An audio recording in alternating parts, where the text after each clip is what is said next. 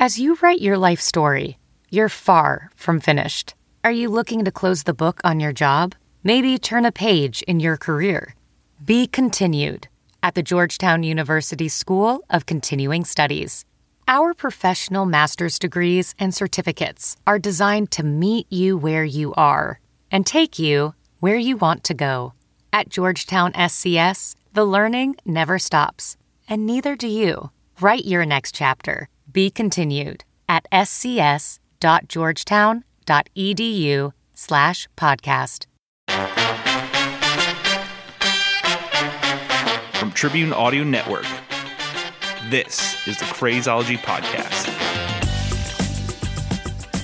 In a dark, small bar in the middle of Kansas City, Missouri, people are sipping on their whiskey and drinking their beers, waiting for the live music to begin. And this woman with brown hair takes the stage. She's equipped with only a banjo and starts plucking the strings with ease. She creates a soft, delicate sound that can barely be heard over the sound of the clanking glasses and the quiet roar of the room. Her name is Kelly Hunt, and if you're from Kansas City, you're probably a bit confused.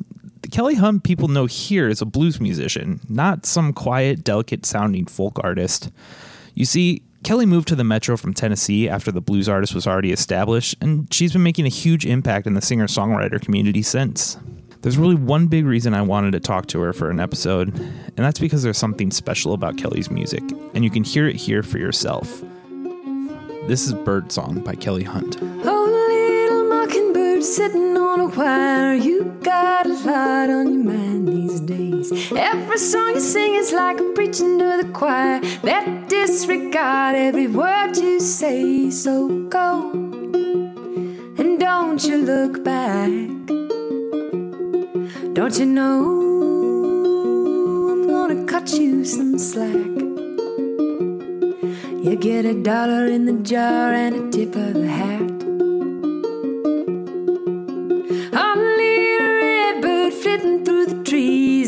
Could swear you've been following me. I know what to say about that. Down the road, the sky's looking black. I know I got trouble up ahead. Won't you fly? Won't you come and fly for me?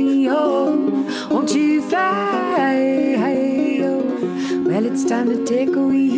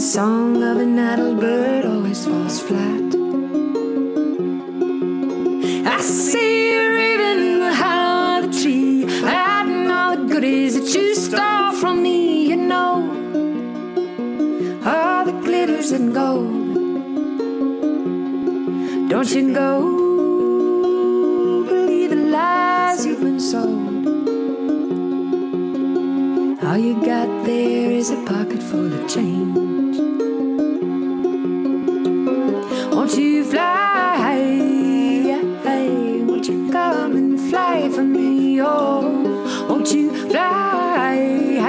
Oh, well, it's time to take a wee.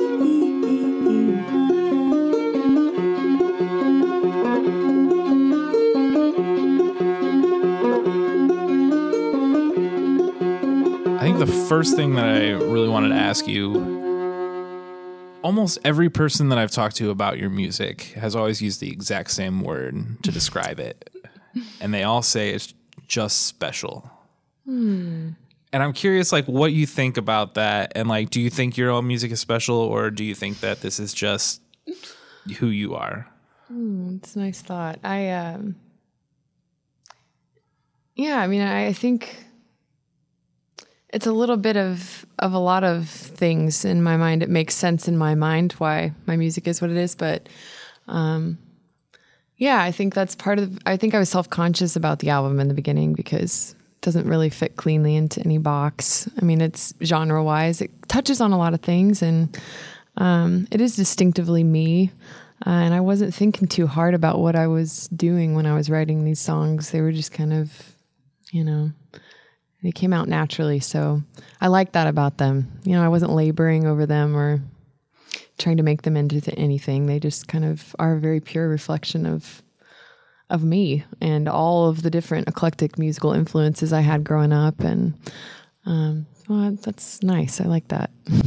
You're originally from Tennessee and um, you moved here, but I, I think you've had some of these songs before before you got here. Yeah. So when when did the majority of the album or your first album that you put out really come together? Well, the title track is the oldest one. Um, that was the first song that I wrote on banjo that I still play, and that was probably like it's probably eight years old. Um, and then the rest, I think if this is true, well, Delta Blues I actually wrote when I was uh, still living in Memphis. So um, that's probably the second oldest. And then everything else I wrote after I moved to Kansas City about four years ago. And it was just kind of, I moved here for a job, you know, in graphic design. I wasn't moving here for music. I didn't even know there was an Americana folk music scene here. you lucked uh, out. yeah, I did, and and it brought it brought you know I started doing some open mics, and it really brought that out of me, and uh, started getting some gig offers, and just it developed very organically, but. Um, it just kind of lit a fire under me to start writing and finally i allowed the floodgates to open you know i, I grew up around music and i'd been writing since i was a kid but uh, hadn't really gotten serious about it till uh, right before I moved to Kansas City. And then being here, the community just kind of brought it out of me in a new way. So I was writing faster than I could. I was trying to just keep up with myself. You know, it was that special little period of my creative development where it was just like um, a ton of material. Uh, and that's not the way it is anymore necessarily. You know, it's a little bit more measured. Sure. Um, but yeah, it's just a special little uh, moment in time where all those songs kind of came out within the period of a year.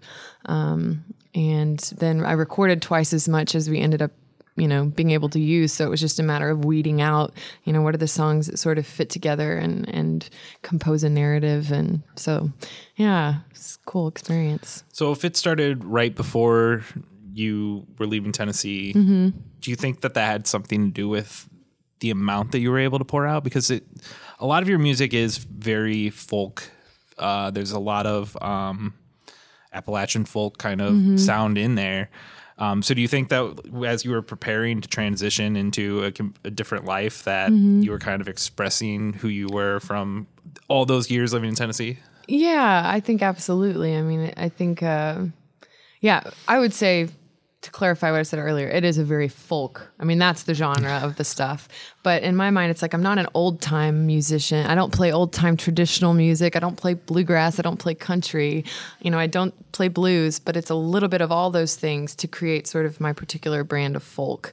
And uh, definitely, I mean, my years you know, after college, I went to, I lived in the Hudson River Valley and farmed. Actually, the shirt I'm wearing is from that uh, period of my life. And uh, yeah, was just immersed in nature and farming and, and agriculture. And that imagery is very much, you know, there's elements of, of these songs very much steeped in that chapter of my life. And um, then moved to East Tennessee and was living in the foothills of the Smoky Mountains and introduced to Appalachian mountain music, old time music, and um, started writing, you know, in a different way, uh, being exposed to that. So absolutely, I mean, it's all the colors of of all those experiences um, that definitely shaped you know, the album and what it is. Um, but I had just before I moved to Kansas City, just moved back to Memphis, where I'm from, um, and was just really in this sort of at a crossroads. Um, and I tried on all these different careers, and nothing was working. And uh, so I was very much searching, and music was kind of what I turned to in this little lull between jobs. Um, and that's when things just started gelling, and I started actually for the first time venturing out to play my songs for people, um, like the month. The months right before I moved to Kansas City. So, how old were you when you started performing for people? Um, gosh, probably twenty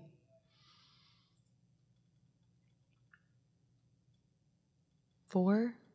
24. I mean, I grew up doing theater and I grew up singing in choir and I grew up performing other people's material. Um, but I just wrote to the walls of my room and sang to the walls of my room. It was like, that was a totally different thing to th- conceive of, like actually letting original songs come out of my mouth in front of people. Um, and I was terrified by that notion. It took me a couple years to actually, like, accept that that's was what I needed to do. I'm curious if you think that a part of your stage presence that you have now is still developed from that letting or finally expressing yourself artistically um, at a later age where a lot of people Right. go through that I want to be in a rock band in high school. And so they yeah. get some of that experience out when then when they realize that their music Mm-hmm. or they don't think their music sucks and then they get older and they're like, "Oh, that was terrible. Now I can start doing cooler stuff." Right. Um, so do you see, do you think that your stage presence is directly affected by uh, when you started performing your own music? That's a good question. I mean, I think I definitely, it took me some time to figure out what my style was, you know, to figure out even what my voice uh, was. And um, so I worked out a lot of kinks, though, privately. I mean, because I did, I started writing on piano as a teenager, and, you know, my family would always hear me sing these songs because they were just around. But I worked, I really worked out a lot before I ever hit a stage with my with my music. Um, so I guess I kind of did, and, and even you know when I was at the Westport Saloons, really where I got my start. It was my first gig, and even on that stage, like I stumbled across some old saloon live video feeds from like years ago, and was just laughing. I mean, watching myself, I was still really figuring out, um, you know, how to be comfortable on a stage and feel like myself on a stage, you know, and and have that feel natural. And um, so, yeah, it takes time, I think, uh, but I definitely, yeah, you have to mature into it, and um, I'm definitely comfortable in a way that I never dreamed I would be you know, when I first started out, I was just like, I'm always going to shake like this. My voice is never going to sound the way it does, you know, when I'm playing in my room. People will just never hear me the way I really hear myself. And of course, that wasn't true. You know, it just takes jumping in and getting acclimated. So, Right.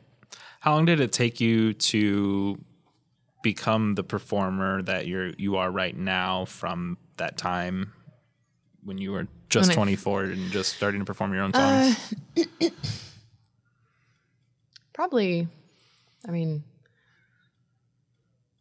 to where I am now, probably a few years. Uh, I mean, even after I first moved to Kansas City and was playing open mics and things, I couldn't open my eyes. You know, I could get on stage and I could perform in a certain way. I could sound like my, you know, I could sound like myself. I wasn't shaking, but I couldn't look at people. I couldn't connect. Um, and that probably was that way for, you know, a year or so. And I'm sure if you talk to people who first saw me when I first started playing in at Rural Grit and some of these places around town. I mean, they've seen the evolution of my comfort on stage. It's um, I really was deeply uncomfortable with it uh, for for at least a year, probably two years, and then three years in, I started to kind of feel like I, you know, belonged up there and and could knew my knew what headspace I needed to tap into to to do it um, and feel like myself. Yeah. Still weird though. Really? At moments, yeah. Like uh, how so would would you how how would you describe the weirdness now that you're even more comfortable with yourself, but there's still weird moments? Um, I would I think it will always be kind of weird just because I am at heart a true introvert and so it's just I marvel at myself sometimes that I it's so outside of my nature in a lot of ways to like do that and um, that interaction, that sort of.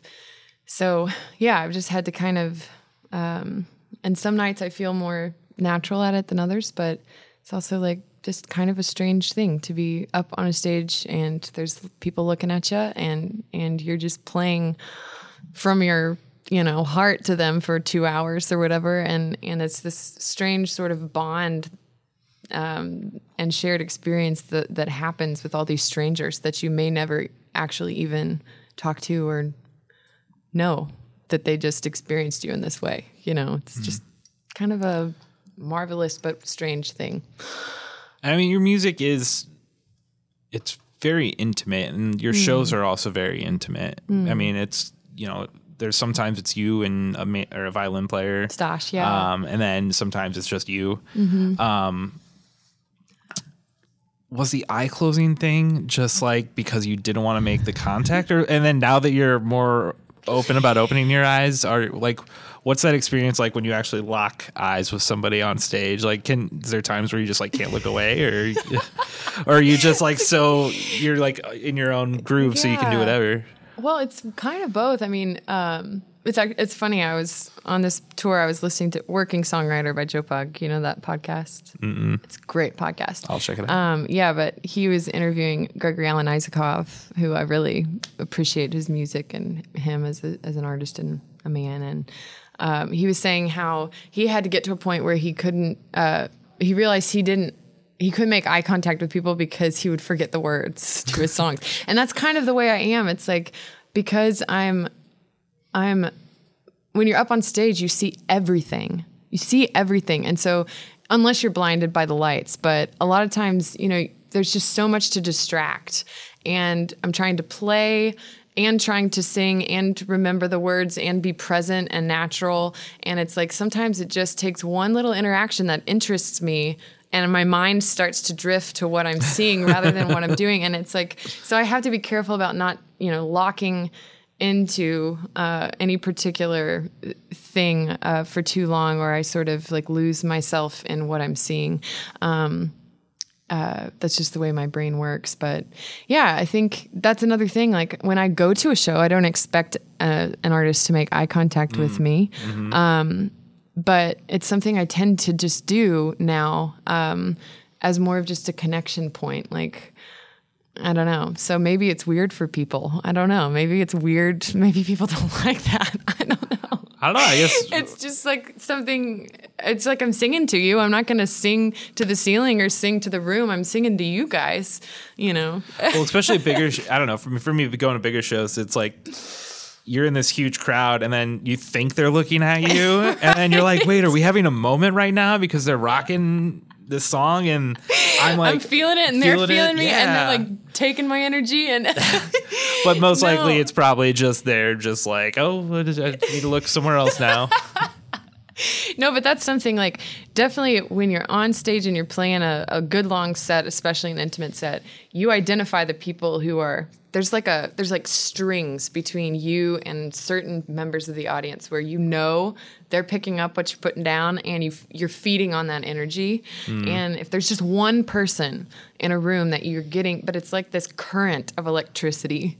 And uh you don't even have to be looking for it. It's like I feel like you can just feel it.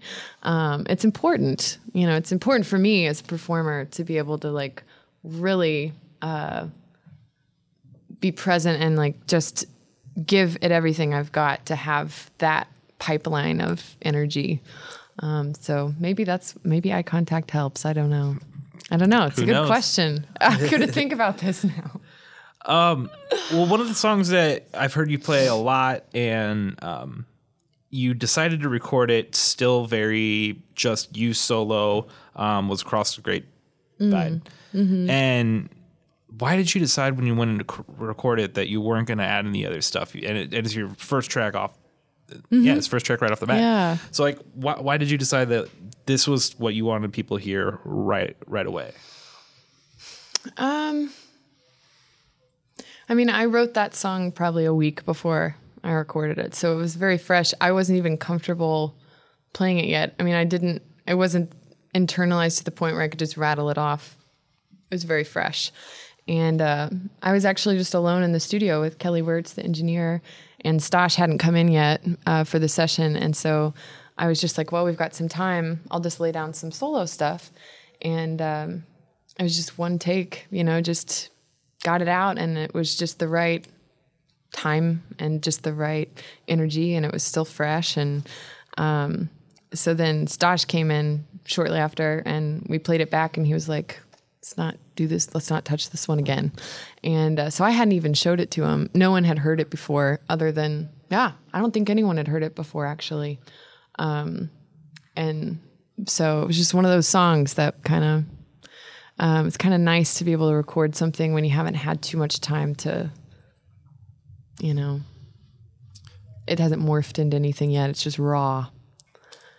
Can is there like a way you can describe hitting a track on your very first take in a recording session, just being like, "Yeah, it's done." Well, you know, it took me so took a couple years to make this album just because I'd never done it before, so I had a lot to learn.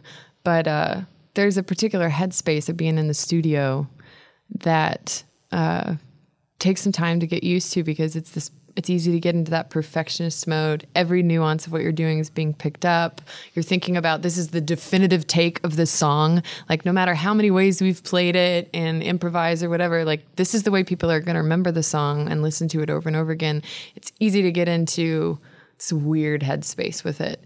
And uh things can start to get real sterile and kind of like you're just so focused on getting a perfect take that you're just losing the liveliness and heart of it. And uh, there's a psychology to that. There's a psychology to like three takes and then let it rest. Like after three t- consecutive takes, you're probably thinking too hard. But the first take, there's a special quality about it because it's your first one. So pressure's kind of off. You know, you have more chances to get it right if you don't. And so I tend to have my best takes be the first takes because um, I'm not thinking too hard yet. I'm not trying to, I'm not panicking that I haven't gotten it yet. It's just kind of um, more relaxed, I guess, for me. So yeah, it's a good feeling. Um, and it's a good feeling to do it a few times. And then generally I'll gravitate back to the first, first or second, you know. Um, but it's just tapping into that right headspace where you can just be present and deliver it. And, um, you know, you do that in live performance all the time. So it's, but then you put a, put you in the studio in front of a mic and it suddenly seems like this big deal, you know? So I don't know. Yeah, the studio is a special place. Cool. Let's check it out. This is uh, Across the Great Divide by Kelly Hunt.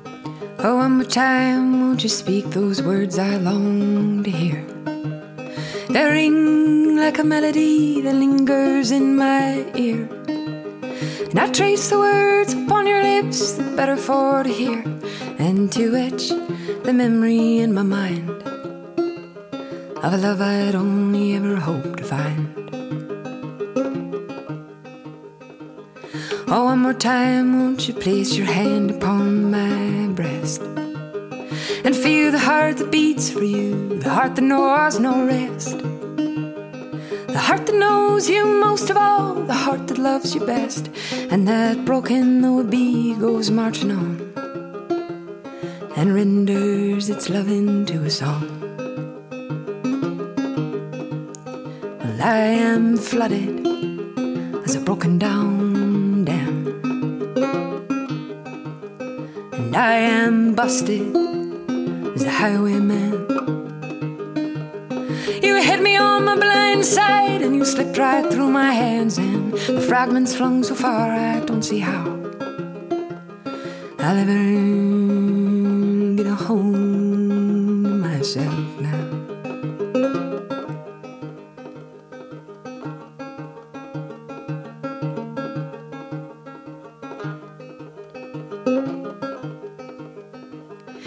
There's so many things I couldn't bring myself to say. So many little burdens you couldn't bear to give away.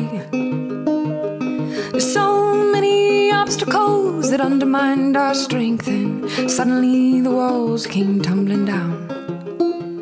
And in the rubble, you were nowhere to be found. Well, the hardest part is knowing circumstances are heavy weight of grief, uncertainty, and shame.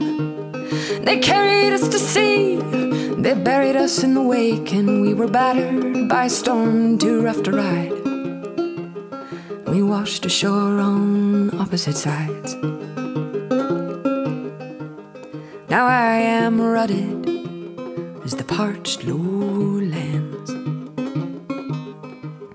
And I've been gutted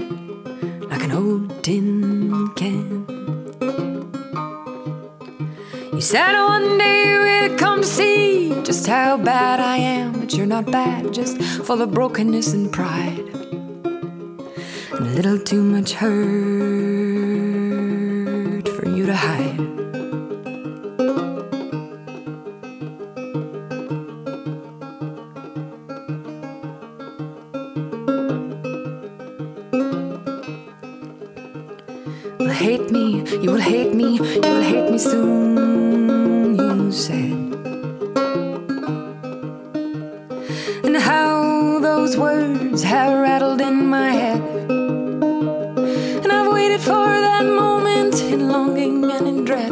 but I find only the converse to be true.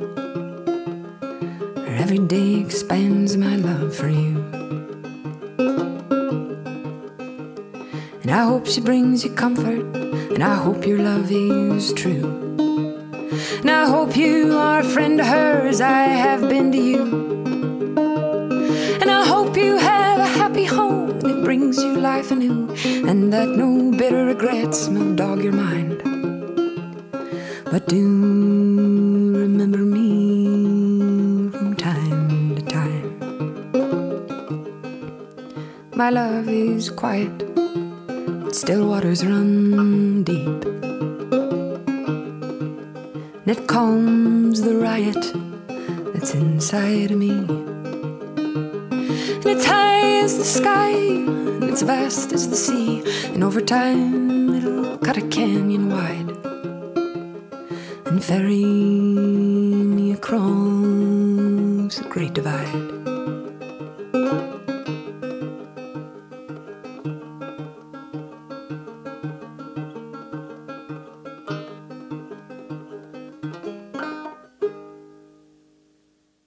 If you're enjoying this episode of the Crazology podcast, make sure to click subscribe so you can keep up with new episodes.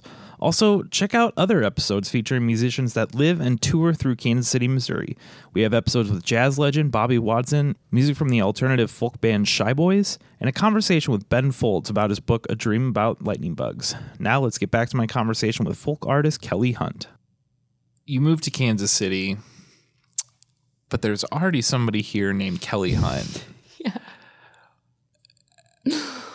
Have there been awkward moments in the past where people expect the other Kelly Hunt, and or what what has the overall experience been like as two musicians playing two completely different sounds, mm-hmm. and you you you come here and you're you're starting to get recognition, and there's other people who are confusing you for each other. Right. No, I I mean it still happens all the time. I'm sh- I know there have been shows we've played where you know 95% of the people there were there to see the other Kelly That Hunt. many? Yeah, there have definitely been shows Oh, because she's been touring for years and she's got such a loyal following, especially in Kansas and surrounding areas. And, um, you know, she has a really, really loyal, active fan base. And um, I actually first found out about Kelly when I was still living in Memphis because I saw her name on the Memphis in May bill. Oh, And I was like, there's a Kelly Hunt musician out there. And this was years. I was I was a teenager. It was years before, you know, I knew I'd be pursuing music professionally. Um, and then I moved to Kansas City and I was like, oh, she lives here. and uh, so it was very quickly, you know, evident to me that that people were confused. I was starting to get a lot of fan mail that was for her, like through my Facebook page and stuff. Oh, wow. So that's how we first connected. Was I was forwarding her like all this fan mail I was getting um, for her, and um, you know, people. Yeah, there was just confusion. So actually. Kelly and I have a, a mutual friend, Diana Griffin Ennis, who she has a show on KKFI, The Tasty Brew, on Tuesday mornings. And um, she's a mutual friend and, and she said let's do a kelly hunt show. You know we'll bring both of you into the studio. We'll set the record straight on the air and uh, it'll be fun. And so we did. We that was the first time i actually met kelly and uh, and al her manager uh, her husband and manager. And so um, we hit it off. You know, she played on one of my songs, I played on one of her songs, and uh, we had this two hour long interview and sort of just got to hang out. And then she and Al really mentored me. This was at the tail end of the recording process. You know, I was just wrapping up the album. And uh, so they were mentoring me through, you know, the tail end of that and just um, kind of just naturally blossomed into a, a friendship and a management relationship. So now Al manages me as well. Okay. Uh, which is just like one of those cosmic events where you didn't even have to change his voicemail, you know, represents Kelly Hunt music. And uh, so now they're like family. And it's just radical, but it's one of those just things where our names brought us together and there was just a shared uh, vision and understanding and sort of approach. So it's beautiful, really. It's bizarre and beautiful. But she's a wonderful woman and and she really is an Americana artist, you know. Loosely the same umbrella, but she's much more on, on on the blues spectrum Yeah. of that, and I'm much more on the folk side. So uh, people just, yeah, can't. People will literally sit through a show and come up to me sometimes and be like, "I saw you, you know, ten years ago in Las Vegas or whatever." And I'm just like, you know, I was still in college and I've never been to Las Vegas. I'm curious know? how people could. I mean, because like I've seen pictures of I've seen pictures of her. Obviously, I've seen you.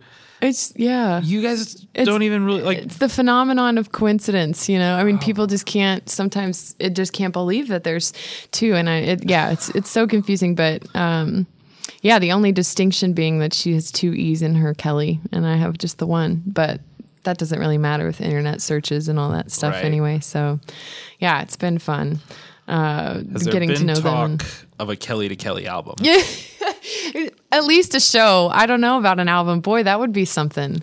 That would be something. Yeah. Or if you covered all of her songs on one album, she covered all of your her songs. No, totally. That would be fun. Yeah, we've talked about doing a show show together at some point, and that would be really funny.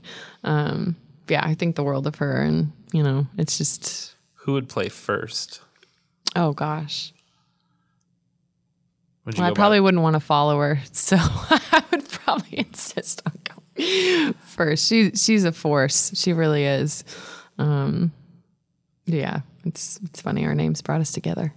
So have you considered going by a different stage name at all, just because of this like thing that brought you together with the other Kelly Hunt? Initially, I did. Yeah, I was thinking, you know, um, and some people were encouraging me to, you know, to just think about that. And um, I thought about it for months and was just like going through the mental exercise of, well, what would I go by? You know, what's my and ultimately I was just like, I'm a singer songwriter. Like these songs are personal. I'm not, you know, a persona on stage. Um I'm just me. Like and that. and that, you know, there's two Kelly Hunts and and we're different and um that you know, we both distinguish ourselves with our different styles and I just need to embrace my name and and uh, make a name for myself. And so, um, yeah, I think that was the right call because um, that's just more my style. You know, it's just more my style. I'm just me writing songs and singing them, and uh, so feels feels right. Well, and you've been getting a lot of attention since you've been coming here, and obviously with the album coming out, you're getting even more attention and more popularity in Kansas City. Um, what's that kind of been like, where you move to a brand new place and then people who you've never met are starting to recognize you for your art? Rather than you know maybe some of the people back home might have known who you were and then they heard your music and they're like oh you're you know you're really good and we've known each other for a long time but here it's like you're starting to actually have full on fans. Yeah, I don't know if that's sunk in yet. I mean, I, I, uh, yeah, it's all kind of surreal. I, and I try not to think too much about it because, um, I just want to keep making stuff that's very, that's me, you know? I want to keep, I don't want to think too hard or, or try to get, um, you know, too involved in the industry side of things because I don't want to start sounding like everybody else. You know, I, I listen to a ton of music and I'm inspired by just so such a diversity of of musical traditions and um but yeah, there is this sort of um I'm humbled by it. I really am. Like that people would come out on a weeknight when they gotta get up for work in the morning and you know they're gonna come out to hear me play my, these little songs I wrote. Like it's just kind of crazy, you know. And um, this tour that I just got back from, that was awesome. I mean, now like branching outside of Kansas City, now that the album's out and being able to actually go places we've never been before and have fresh impressions, you know, that these aren't people who are who love you and know you and are friends and are going to support you, you know. Um, that this is a brand new some of these a lot of these years it's the first time they've heard you uh, and so that kind of i guess um, gives gives me confidence for sure um, to know that you know it's not that it's landing in in other in other markets and sort of places. And um, so yeah it's it's just such a privilege to be able to make music and travel around singing songs for people. It's like i still can't believe i get to do that. Um, but i still just feel like you know me and have all the same insecurities and and you know things I'm I'm trying to work through creatively and trying out new things. And I just want to never lose that like freedom to experiment and try new things. And uh, but yeah there's this sense of responsibility. You don't want to let people down. You know you don't want them to um, love what you did but not love what you're doing. You know there's just a lot of those uh, complicating emotions that that you know I'm starting to work through um, that I didn't have to you know worry about before. So yeah, it's How was the response? Because this was the first big tour you've done since the album came out. What were people saying in places? Were you filling venues? Where did you have some where it's a couple people and some where it's a lot? yeah it's it's uh it's definitely it was just such a every day was um full of surprises. And you know you just didn't know what you were showing up for. And there were some nights you know there's one night we show up and there's over 100 people there and it's like a listening room and you're just like where did these people come from? And and felt like you know we were just it was an easy show to play. Everything was connecting and it was just effortless. And then you show up you know the next day and there's like you know two people and a dog and that's you know and that's it. And so you're trying to um you know but that's enough you know, and it's it's enough to have anybody listening, um, but it just feels and looks radically different from night to night and from place to place. You know, there's some places we played where it was like it's really, you know, it, it just wasn't what they necessarily liked or wanted or were, and they get in a wide variety of music, and this just wasn't in the wheelhouse of what they're used to, and and that's okay you know just show up do your thing the best way you can. And and then there's other places you go and they're just flipping out. And and you know it was amazing to go to uh, british columbia um, crossed the border and played a couple folk festivals which was a new experience. And um, we're kind of really the token americans on the bill which i didn't realize you know it was, a- it was a lot of canadians and people from other parts of the world too but um, we were kind of the only ones that were Americans playing playing, you know, American inspired folk music. And so that was an interesting experience. And so we were like a novelty. so then people were like really interested and and wanted to meet us and you know, just in Colorado, you know, I felt like everywhere we went in Colorado, people just got it. People just, it's what they, there's an appetite for what we're doing. And so that just differs culturally and like wherever you are, it feels a little different. And, um, so you just kind of start building up the mental toughness to be able to go in and whatever the circumstances are, to still put on a show of the same caliber and energy and like, you know, professionalism, no matter what it looks like out there. Uh, it's a good exercise. Yeah. Did feel you get stronger. A, did you get a swing through Tennessee? Not on this run. Oh, no, man. no. We went west. So we went all the way out west. But this next, uh, I think the next, well, in September, October, we'll be going back east, doing north, kind of the coast, northeast, and down southeast. So we might be able to fit in some some Tennessee shows there. Nice. But uh, yeah, it was a real fun, real fun run. Do you do you still miss where you grew up? I mean, because I I don't know. Yeah. There's something about your music where it it inherently just seems like there's there's something in you that you're expressing, but it's like very much what the Smoky Mountains are, and very much what the these uh, beautiful rolling giant hills are. Yeah, I mean, yeah, I think about Tennessee every day, but you know, it's it's uh, and yeah, the a lot of this first album, it's nostalgia, it's longing, it's sort of the the songs I call my you know the my origin story. You know, it's they're very much rooted in my beginnings and home and and being apart from the thing you love, and that experience of uh, like being tied to to people and places that are absent from you and carrying them, you know, in a different place. And um, so yeah, it's definitely a, a common thread through all those songs, and um, just kind of the way it worked out. Um, so yeah, but I, I kind of like having home to miss, I guess. I, I do love to travel. I love, you know, but then to go home, the experience of going home, you know, when you've been missing it is there's nothing like it really. Well, one of the Mm-hmm. songs off the new album, "Back to Dixie," it, I mean, it's very much kind of that longing, like you were. Yeah. Uh, w- did you write that one here? I did, yeah. And kind of what was happening that day, or what was going through your mind that day that this I was actually that remember you, that day very well. I was um, headed to, I had a show at Prospero's Books Mm-hmm. that night with Dan Bliss and Scott Rabko. And it was a writer's round. And I was living at the time in this giant uh, turn of the century house that was uh, my cousin's house, but she hadn't moved here yet. So I was house sitting this empty old house for her. And so I wrote most of the songs of the album in that house because it was just the perfect creative space. No one could hear me. I was just totally in an empty, it was just like a blank canvas.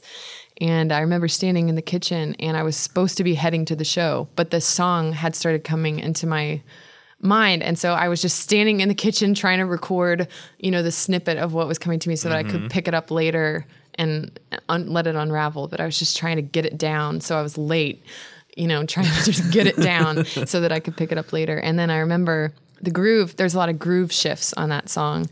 And I was just starting to explore, you know, the, the banjo as a drum and, and really all the percussive potential there. And I remember standing and they're trying to figure trying to actually do what i was hearing in my head in terms of the groove shifts and just you know figuring out uh, how how to actually execute that on banjo. Um, so yeah that was but i don't know why that i must have been you know missing home. And uh, it just kind of welled up uh, and came out real quickly that song. And it's all yeah all images of um, of home um, and sort of how a place changes over time too you know but that you have this sort of crystallized you know image of it in your mind like the way you remember mm-hmm. things when you were a kid. And then they don't look you go back to that place and it doesn't look the way you remember but mm-hmm. it's still that's what feels real is what you remember Right. you know yeah. You mentioned something in there before we listen to the song. If I don't think there's enough people in this world that realize how magical being in a completely empty house and playing and singing music is. it, there's yeah totally The oh man, the acoustics in an empty house are just the great. you have a especially when it's floor, hard wood it's wood mm. floors no doors so the sound is just like 10, 12 foot ceilings. Exactly. Oh, Those man. old homes with so many hard surfaces, it's just like it's alive. It's like Yeah. another instrument that your instrument's playing off of. And it's like, yeah. Yeah. If I just had a big old empty house, I'd probably write way more than I think that's like my goal in life is like I don't want furniture. Oh, I, I need a bed in one room that I can close that door, totally. and then everything else will just be empty, so I can belt out and have somebody sing harmonies with me. Yeah. No, you get it. You get it. and I'm living in like the polar opposite of that right now in a studio Right. apartment in downtown Yep. with people on all sides. You know, Yep. it's like, you know. It's anytime you're like trying to just really let it go, it just doesn't have. It just doesn't have that power. No, Oh, no, man. and you're self conscious that everyone wants to kill you mm-hmm. around you because Yep. it's just like, how many times have you played this lick? Like, it's- no, totally. There's a psychology to that too. When I moved into my apartment that I live in now, one of the first things when I pulled out my guitar was I played "You Got a Friend in Me," Oh yeah, which it was, you know, as a 31 year old uh, playing "You Got a Friend in Me" in a building I'd never been in. You do get self conscious about it though, Yeah. like because I don't know, it's kind of like practice time, but it's you, so you know they're listening to you, but Mm-hmm. Right. also like you're gonna mess up. Mm-hmm. I don't know. you're self conscious. You Yeah. can't go to that pure place of just pure creation where you're not think about anything else. Like if there's anyone around me, you know, I have to be utterly alone, just utterly alone to really tap into that. I've tried. Otherwise, it just doesn't work. So then, how do you get into that space? And since you do have like your downstairs apartment, do you have a separate, rec- not recording, but do you have a separate um, practice space that you go to write, or do you try and go out in nature? Or? Yeah, I mean, I do. I gravitate towards nature always. Um, and I just go places where I can be alone and I write in my head. I don't need an instrument. I generally don't write on an instrument. I generally write in my mind first. I get the melody and the lyrics and sort of the feel and flesh it out that way. And uh, so I'll go for long walks, you know. And even if it's in the city, if you know there's no one around, I don't need to be singing out full voice. I just need to be articulating. I'm doing all the work writing in my head. So, um, yeah, I can, you know, but it's a matter of going places that facilitate, you know, that sort of serenity and just so nat- there's nothing like nature, you know, and that's why I like going home to to Tennessee because that front porch, just a big old front porch, and in the woods, you know, no one around, and I can disappear into my mind there in a different way. There's aren't distractions, you know. It's just um, finding those places. The car, driving for hours and hours and hours in a car by myself. I've written. I wrote Men of Blue and Gray uh, in the car. I wrote How Long in the car. I wrote. Um, what else did I write in the car? yeah, uh, several songs that aren't on the album. Um, so yeah, just finding those spaces where you can kind of be in your own little world. We teased it. I want to get to the song, so uh, but we'll pick up with this just in a second. So let's listen back to Dixie. When I make it back to Dixie, will she know her long gone daughter's face. Will there still be a place for me in the heart of the land I love?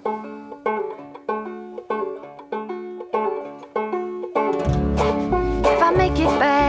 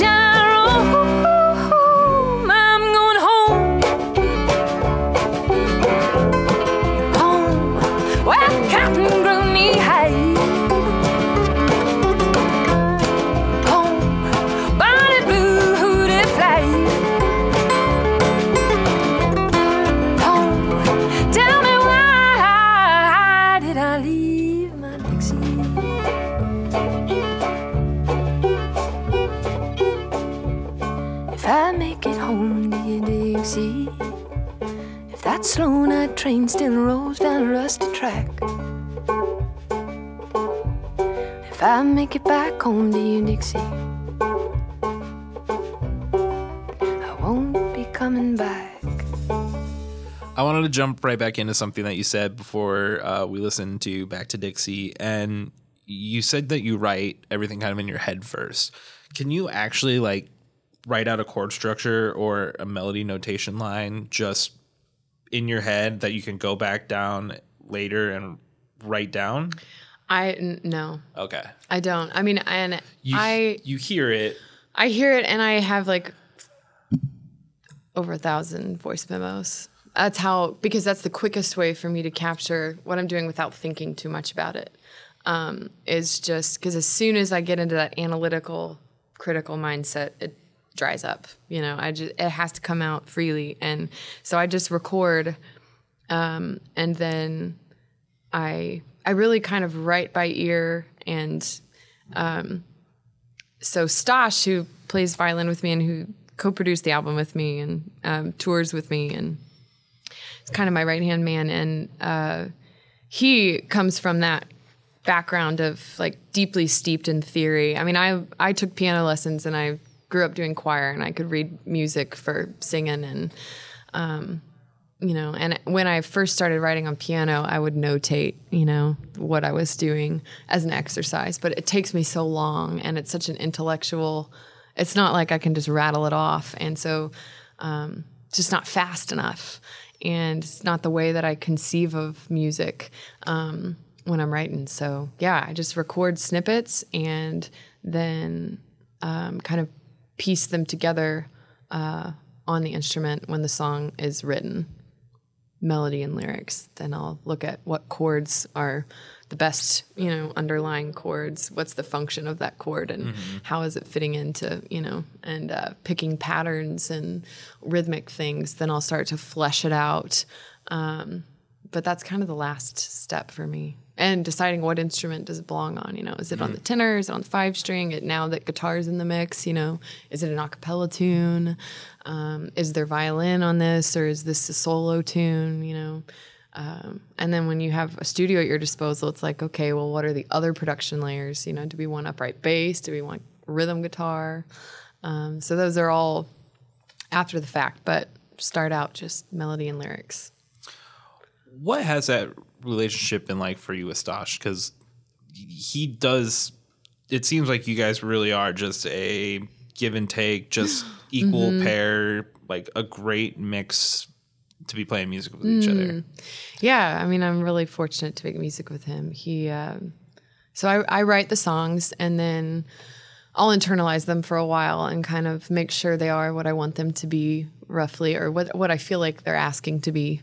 Um, so I, I give that time and space to kind of uh, come together, and then I'll bring them to him, and um, you know, get, just get his thoughts, get his insights, and sometimes he'll have a suggestion, you know, like have you thought about maybe fitting this chord in? Uh, would really support the melody well there, or um, hey, you know, you're going into like this, like that this section of the song breaks out of time and is in, you know, and it's like, oh no, I didn't know that, but I like that. So identifying those things um, to where you know. Um, I at least I just know what I've written essentially, and know, and then I'm intentional about keeping those little quirks. Um, and yeah, so he has a real good, um, yeah, we kind of shape it together. And then I'll, a lot of times I'll hear the licks and I'll kind of tell him what I'm hearing on violin um, for a lick or for a particular, you know, how I'm fe- hearing it fit in. And then he'll kind of just interpret that um, into his part. And so it's a very natural um, process. And, and he always kind of has intuited um, my vision and sort of my style of writing. You know, I don't know if you've heard of the story of how we met I haven't. at the Westport Saloon at an open mic, and I was playing the title track, "Even the Sparrow," and uh, it was just very free form. You know, back in the chicken and picking days on Sundays, they had just a free form open mic, and um, he heard that song, and he he just had his he had his violin. He jumped up and started. He heard where he could fit into it. He understood the song, and it's kind of a weird, quirky song. There's like I don't play on the downbeat. It's a modal kind of like it's just a strange song. So for him to just jump up and kind of intuit exactly what how to fit into that and and, and make it enhance it, add a different dim- sonic dimension to it. Um, was kind of just surprising and wonderful. And I remember Brooke Blanche was in the audience and uh, he came up to me afterwards and he was like, "You know, you two should be making music together, right?" And uh, Brooke it's like, doesn't sound Whoa, like I'd never. that, though. Yeah, yeah, right. You know, Anyone I who's listened to my a interview, I can't do know. a, no one can do a Brooke Blanche impression. uh, no, but I was like, oh, I hadn't conceived of playing with other people. I was a solo artist, writer, you know, and um, so it kind of was born of that moment. Um, yeah, he just gets it. He just gets it. now that you have though started Mm-hmm. playing with people have you wanted to expand that into more stuff and you're you're just not currently or are you thinking that's the next step Yeah, I mean, I I want to do all I want to do all of it. I mean, I I love I love playing solo shows sometimes and just stripping it down to the song, you know, and just that's it. Um, and there's certain songs that function best that way. Um, and that's a different muscle to exercise just being on a stage by yourself and being all the things you need to be for the song. But then I love, you know, working with Stosh and playing with Stosh and there's an energy, a synergy, you know, that happens there where you're making music with somebody else and there's something I think as an audience member, there's like something that happens when you hear harmonies, when you hear instruments blending like uh, I love that. But then, you know, I've had the chance now to, a couple times to play with uh, you know, backing musicians have sort of a band and be in the studio and hear songs like on the album, fleshed like Back to Dixie, fleshed out with percussion and bass and rhythm guitar. And it's like, I love that too. And uh, I hope there will be a chapter in my life where I can do some touring with a band. And um, I think Stosh and I both definitely hear different layers on some of these songs that they'd be the best version of themselves with some added layers. So yeah, I totally would like to. It's just uh, starting out, trying to have a simple footprint and focus on, you know, um, starting small and and building in a natural way. But yeah, I love playing with other people. That's it for this episode of the Crazology podcast. Today's episode was produced by myself, Kendall Swank, with production assistance and editing done by Mike Simpson. You can find all the Tribune Audio Network podcasts online. Just search wherever you get your podcast. My guest today is Kelly Hunt, and this is Sunshine Long Overdue. Oh no, don't turn your face away from the haggard light of day. The sun rose and so must you. Gone are the shadows of the night. Put out the artificial lights that in day's absence have to do.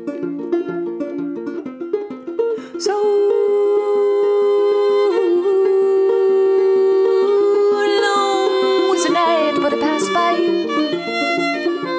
And the sunshine is long overdue.